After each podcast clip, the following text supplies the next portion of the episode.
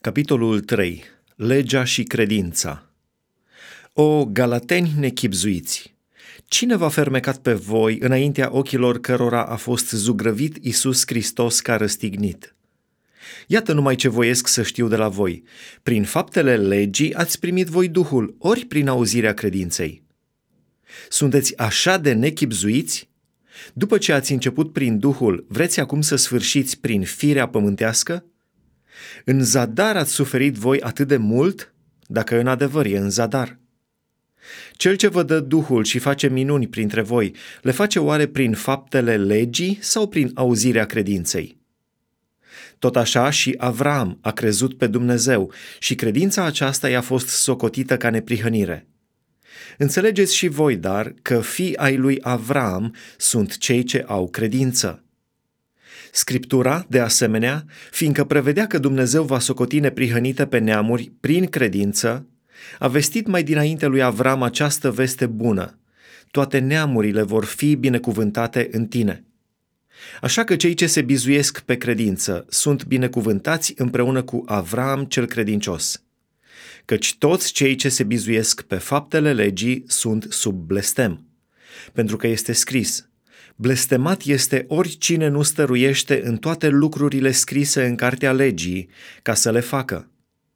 Și că nimeni nu este socotit neprihănit înaintea lui Dumnezeu prin lege, este învederat, căci cel neprihănit prin credință va trăi.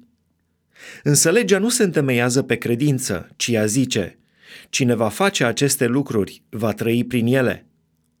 Hristos ne-a răscumpărat din blestemul legii, făcându-se blestem pentru noi, fiindcă este scris, blestemat e oricine este atârnat pe lemn pentru ca binecuvântarea vestită lui Avram să vină peste neamuri în Hristos Isus, așa ca, prin credință, noi să primim Duhul făgăduit.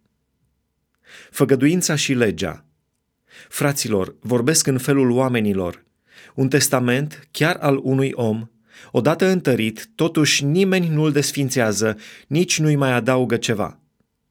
Acum făgăduințele au fost făcute lui Avram și seminței lui.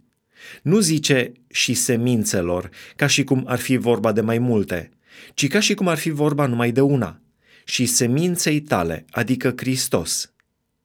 Iată ce vreau să zic. Un testament pe care l-a întărit Dumnezeu mai înainte, nu poate fi desfințat așa ca făgăduința să fie nimicită de legea venită după 430 de ani. Căci dacă moștenirea ar veni din lege, nu mai vine din făgăduință. Și Dumnezeu, printr-o făgăduință, a dat-o lui Avram. Atunci, pentru ce este legea? Ea a fost adăugată din pricina călcărilor de lege, până când avea să vină sămânța, căreia îi fusese făcută făgăduința, și a fost dată prin îngeri prin mâna unui mijlocitor. Dar mijlocitorul nu este mijlocitorul unei singure părți, pe când Dumnezeu este unul singur. Atunci oare legea este împotriva făgăduințelor lui Dumnezeu? Nici de cum. Dacă s-ar fi dat o lege care să poată da viața, într-adevăr, neprihănirea ar veni din lege.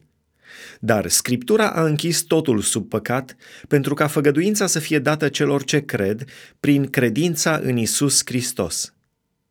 Înainte de venirea credinței, noi eram sub paza legii, închiși pentru credința care trebuia să fie descoperită. Astfel, legea ne-a fost un îndrumător spre Hristos ca să fim socotiți neprihăniți prin credință.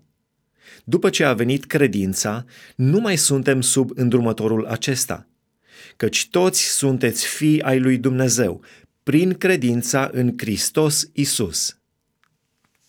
Toți care ați fost botezați pentru Hristos, v-ați îmbrăcat cu Hristos. Nu mai este nici iudeu, nici grec, nu mai este nici rob, nici slobod. Nu mai este nici parte bărbătească, nici parte femeiască, fiindcă toți sunteți una în Hristos Isus. Și dacă sunteți ai lui Hristos, sunteți sămânța lui Avram, moștenitori prin făgăduință.